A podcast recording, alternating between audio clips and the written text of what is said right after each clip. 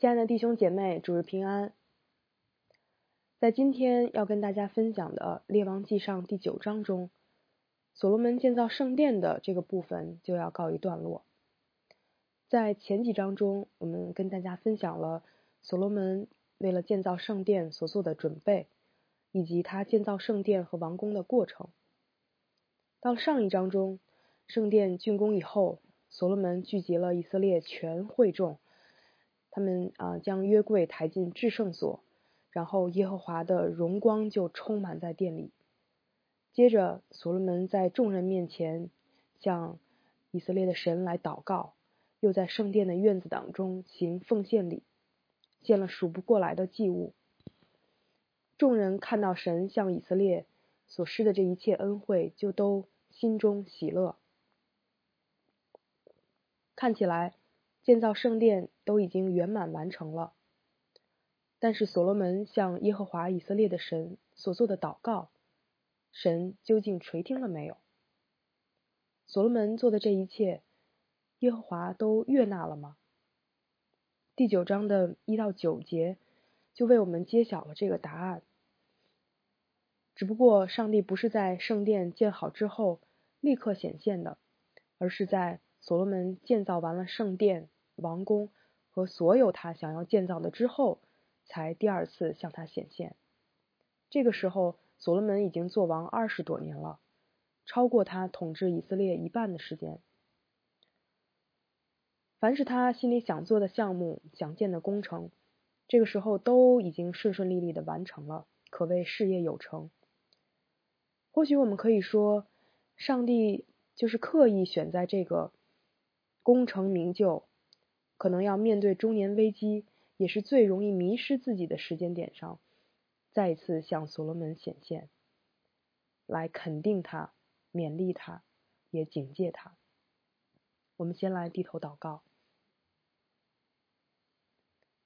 亲爱的天父上帝，感谢你今天再一次招聚我们，因着你的恩典，我们得以聆听你的话语。也因着你的恩典，我们得以一同来敬拜你。特别恳求你的恩典，今天来复庇我们。愿你的圣灵在我们心中来开启光照，也软化啊，在我们心里来激发我们对你的爱，使我们可以嗯发自内心的来遵从你的吩咐，带领我们下面的时间听我们的祷告，奉主耶稣基督的名求，阿门。耶和华向所罗门显现，他说：“你向我所祷告祈求的，我都应允了。我已将你所建的这殿分别为圣，使我的名永远在其中。我的眼、我的心也必常在那里。”这是一个多么蒙恩的时刻！所罗门在他的祷告当中，他深知耶和华上帝在天上。他原本不需要在地上有个殿宇做他的居所，这个殿宇也丝毫不能限制他的作为，所以他一再的祷告说：“求你在天上垂听，因为那才是上帝的所在，也是我们原本无法企及的。”现在，上帝向所罗门确认说。你所祷告祈求的，我都应允了。说明所罗门都祷告在了神的心意上，神也真的从天上垂听了。不仅如此，耶和华将这殿分别为圣，使他的名永远在其中，他的眼、他的心也必常在那里。神的这几重应许意味着什么呢？首先。圣洁是神的属性，一切事物若要与神发生关联，都必须是神首先将其从这个被罪所玷污的世界当中分别出来，才能承载神的同在。圣殿之所以是圣殿，不在于外面包了多少金子，里面立了多少香柏木的柱子，而在于神自己的同在。这只能是出于他。自己主动的行为，主动的作为，就像神将第七日分别为圣，就成为安息日，是专属于神的神圣的时间。神将会幕、圣殿分别出来，就成为一个人可以与神相会的神圣的空间，也反映着神在天上那荣耀圣洁的所在。其次，神使他的名永远在其中，这意味着神愿意让他的名字跟这个地方挂上钩，产生关联。每一个地方的名字，我们听到的时候。都会产生一些联想，比如，当你听到北上广，会想到什么？听到金三角会想到什么？你听到索多玛、俄摩拉会想到什么？听到伯利恒、哥哥他又会想到什么？每一个名字都跟那个地方的人和事有关，所以说，神要使他的名在哪里，这件事非同小可，因为神的名声。将跟那个地方的人和事挂上钩，产生联系。我们有时候跟朋友开玩笑会说：“我不认识你”，或者说：“别说你认识我。”什么意思呢？就是你干的这事儿太丢人了，跟你有关系，会让我也显得很丢人。所以我们就知道名在其中所具有的分量，而上帝。他选择了这殿做他的居所，做承载他名字的地方，而且期限是永远。不管将来圣殿的命运如何，神的名都跟他绑在了一起。这座看得见、摸得着的建筑物，会向每一个来到这里敬拜的人宣告那位看不见神的同在，提醒他们神在历史当中拯救的作为，也彰显他作为宇宙。主宰的威严与荣耀。最后，神说：“我的眼，我的心也必常在那里。”眼目之所在，其实往往也是心之所在，意味着在乎、看顾、鉴察和保护。心对于以色列人来说，更是一个人他最核心的那个地方，是他全部的情感、意志、理性的所在。妈妈的眼目永远会追随着自己的孩子，即便他看上去是在注意着别的事儿。而一个小孩子总是要在父母的视线里才能够放心玩耍，看起来他好像没有注意父母在那儿，但是一旦父母稍微离开一会儿，孩子马上就会注意到，然后会感到不安。当我回顾少年时期的日子，我最感到幸福的，呃，让我感到最幸福的回忆。之一就是我每天上学从楼下骑车出发的那段路上，当我回头望向九楼家里的窗口，妈妈总是在站在窗户边上向我挥手。不仅如此，很多次我放学回来，快骑到家的时候，我又能看见妈妈站在窗户边上在向我挥手迎我回家。我总是很惊讶，我问他：“你怎么知道我那个时候会回家呢？”他说。我站在窗边等啊，妈妈这追随的目光让我日后能够去想象天父的慈爱，以及他如何向我仰脸，天父的脸如何光照我。当神说他的眼、他的心必常在这点，这里其实是在说，他将他的琐事，他无微不至的眷顾，都倾注在了这里，他极其关注从这里。所发出的向他发出的呼求和祷告，因为他是那么的想要跟属他的子民建立个人性的关系。神这样子的顾念倾心，他要人怎样回应他呢？他想以真心换来真心，而这需要人做出一个选择。虽然神应允了所罗门的祷告，也拣选了圣殿来彰显他的同在，但是维系人与神之间这份个人性关系的，却不在于这座殿，而是取决于人是否遵行神所吩咐的和是否谨守他的诫命律例。这一点连王也不例外。换句话说，神所在乎的。是人是否守跟神之间的那个约。接下来的四到九节就是我们所熟悉的生命记事的两种道路的人生选择。你若效法你父大卫，存诚实正直的心行在我面前，遵行我一切所吩咐你的，谨守我的律例典章，我就必坚固你的国位在以色列中，直到永远。正如我应许你父大卫说，你的子孙。必不断人做以色列的国位。倘若你们和你们的子孙转去不跟从我，不守我指示你们的诫命律例，去侍奉敬拜别神，我就必将以色列人从我赐给他们地上剪除，并且我为几名所分别为圣的殿，也必舍弃不顾，使以色列人在万民中做笑谈，被讥诮。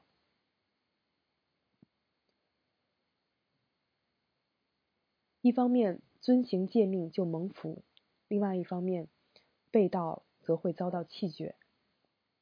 自从神在西乃山与以色列人立约以来，这个严肃的道路选择就一直摆在以色列人面前。从摩西到约书亚，从大卫到所罗门，每一代都是如此。每一代我们都听到同样的话：说你若谨守遵行我的诫命，必啊凡事亨通顺利。啊，神的同在必一直伴随你。只不过到了神与大卫立约，从大卫开始，那个守约的祝福就变成了坚立国位，大卫也成为了遵从神的好王典范。但是我们从这段当中也可以看到，神对大卫的应许还是被框在西乃之约啊，遵行诫命蒙福，而不遵行则。被咒诅的这样的一个框架里面，所以现在神照着对大卫的应许来与所罗门立约，同样的也是在向他说，所罗门国位的坚立是以他谨守遵行神的律例典章为前提的。那么，神一再提醒以色列人谨守遵行的神的律例典章，究竟是什么呢？换句话说，律法的本质是什么呢？我认为就是神原本放在人身上，而人因着犯罪所失落的神的圣洁、公义、慈爱、怜悯等性情和心意。先知耶利米论到约雅敬的父亲约西亚时这么说道：“难道你做王是在乎造香柏木楼房争胜吗？”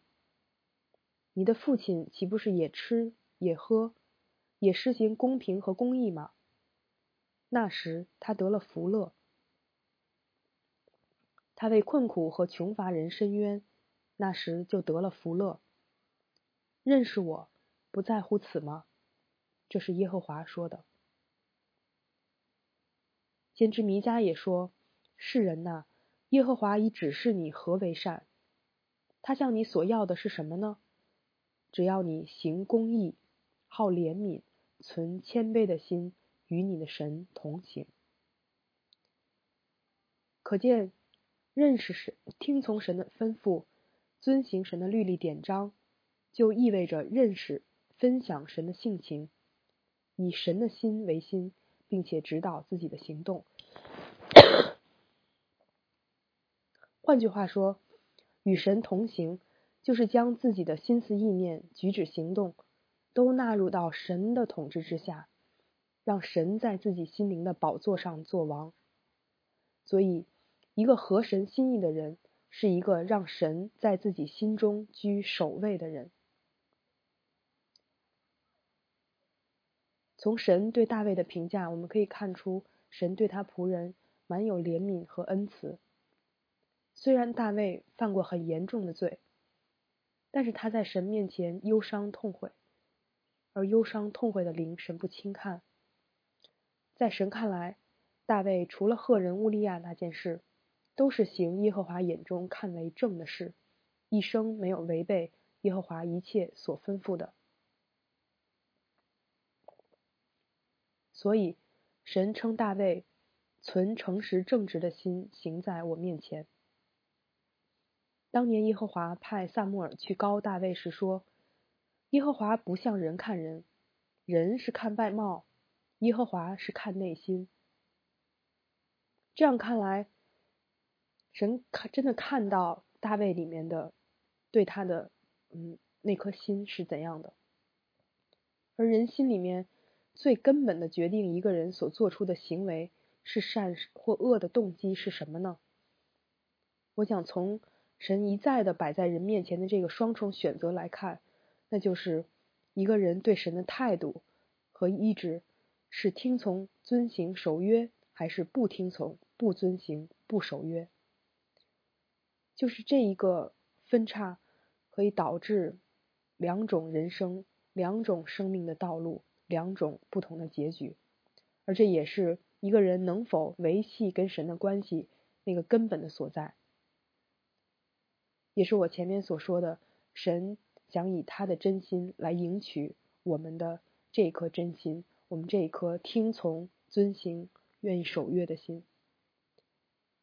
在法利赛人和税吏的比喻中，税吏什么都没有做，只是真心痛悔，就已经被主算为义了。而法利赛人虽然外在行为无可指摘，却因为他内心里面动机是骄傲的、自义的。所以不被主喜悦。其实亚伯拉罕也是一样的，他的行为还没有做出来，神但是神以他的相信，以那个信心为他的义了。因为这一个相信，这一个痛悔，就表示着人向着上帝的那样一种完全的、完全的倾心，完全的依靠。而这也是日后。人遵行神话语的一个开端，一个起点，一个基础。而所罗门王作为代表神来治理属神的以色列民，他对于神的态度就决定了今后国位是否能够永续。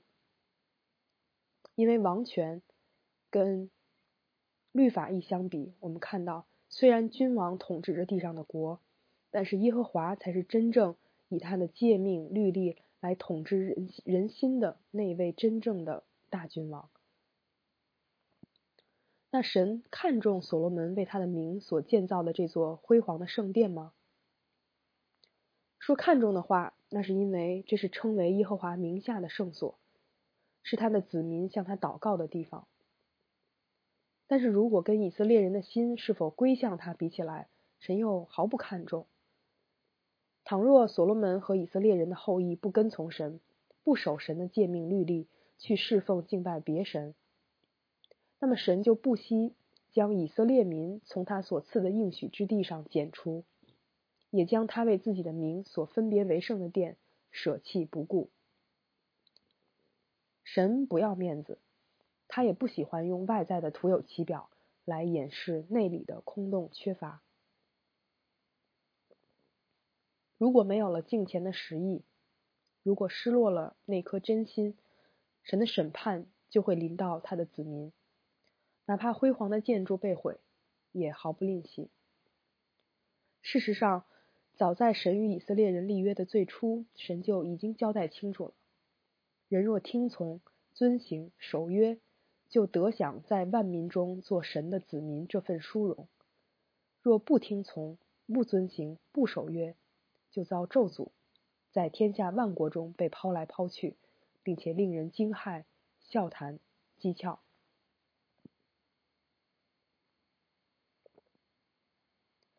不论是在旧约时代还是新约时代，福音都是一把双刃剑，正反两面都同时见证着神拯救和神审判的消息。当神审判的那一日来到。被毁坏的圣殿和被荒废的土地，都会向人诉说着，是因此地的人离弃领他们出埃及地之耶和华他们的神，去亲近别神，侍奉敬拜他，所以耶和华使这一切灾祸临到他们。听完神对所罗门勉励警戒的话，我们可能心里会想，所罗门会效法他父亲大卫。谨守遵行神的律法吗？还是会转去不跟从神，侍奉敬拜别神呢？他会照着耶和华的心意秉公行义，做王治理以色列民吗？他做王会反映彰显上帝那位大君王的他的属性、他的性情和形象吗？第九章余下的篇幅继续了所罗门的其他政绩。这个部分就可以间接的回答这几个问题。首先，我们来看所罗门与西兰的合作关系。推罗王西兰曾照所罗门所要的，资助他香柏木、松木和金子。所罗门王就把加利利地的二十座城给了西兰。按照建殿之初二人所约定的，西兰为所罗门提供香柏木和劳动力。所罗门则报之以粮食。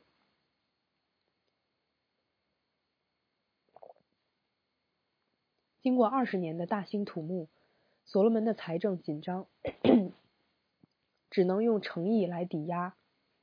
西兰照着承诺供应了所罗门一切所需，最后只得到了二十座没有太大价值的城。看了以后很不满意，就称这片地方加布勒，意思是。枷锁或不悦，显示他在这个关系中处于下风。西兰原本是原本是大卫的朋友，鼎力支持所罗门的建殿工程。所罗门如果不说是没有诚实守约的话，至少也是占了不少便宜，有失公义。在所罗门的政绩中，几乎全部都是围绕着建造工程的，除了圣殿和王宫。